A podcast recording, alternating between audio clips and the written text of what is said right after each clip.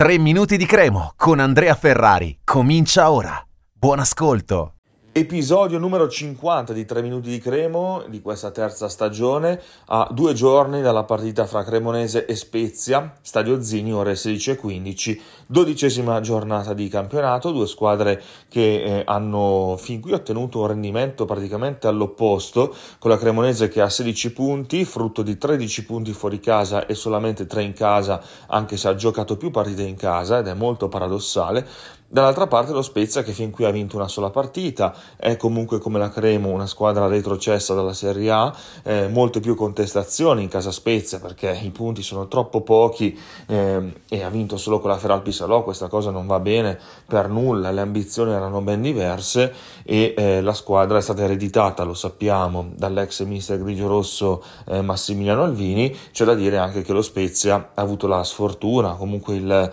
eh, lo svantaggio, lo svantaggio vantaggio, forse è meglio dire, di giocare le partite in casa, non in casa, ma al, al um, Manuzzi di Cesena per quasi tutta la prima parte di campionato, solo l'ultima partita l'hanno fatta eh, al, al, picco che è tornato agibile, ecco, a norma, sono finiti i lavori, eh, questo sicuramente ha pesato un po' nel rendimento di una squadra che comunque è parsa per molto tempo, per tante partite priva di idee, eh, priva di motivazioni, senza stimoli, ha solo recuperato di recente un, um, un buon rendimento sul campo, magari non ha ottenuto quello che meritava eh, pienamente, però nel calcio succede, lo sappiamo anche noi, Spezia che ha perso ieri in Coppa Italia ai rigori contro il Sassuolo, eh, quindi 120 minuti per lo Spezia in Coppa, così come la Cremo, però la Cremo due giorni prima e per questo Alvini si è lamentato, ha detto eh, dispiace perché i calendari non vanno fatti in questo modo,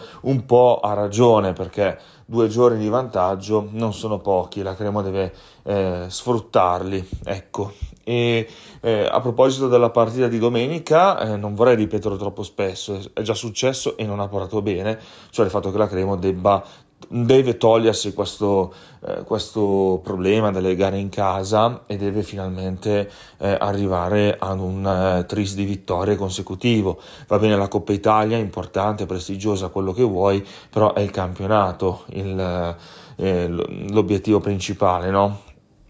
E dopo aver fatto, dopo il pareggio con l'Ascoli, vittoria sconfitta, vittoria sconfitta, vittoria, è il momento di arrivare per la prima volta a due vittorie consecutive e non c'è niente di meglio dello Spezia che è già un po' ferito per questo inizio di campionato e, ed è comunque una grande squadra nonostante i pochi punti eh, è una bella occasione in casa per regalare la prima gioia vera eh, al pubblico di Cremona che se lo merita. Dall'altra parte, occhio allo Spezia perché eh, al contempo lo Spezia eh, vive la stessa situazione, cioè al contrario, è un'occasione importante in uno stadio importante eh, per ehm,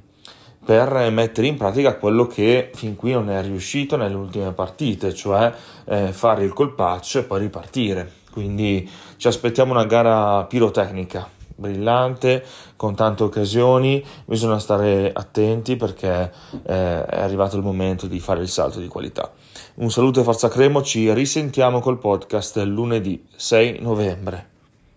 Per oggi 3 minuti di Cremo finisce qui. Appuntamento al prossimo episodio.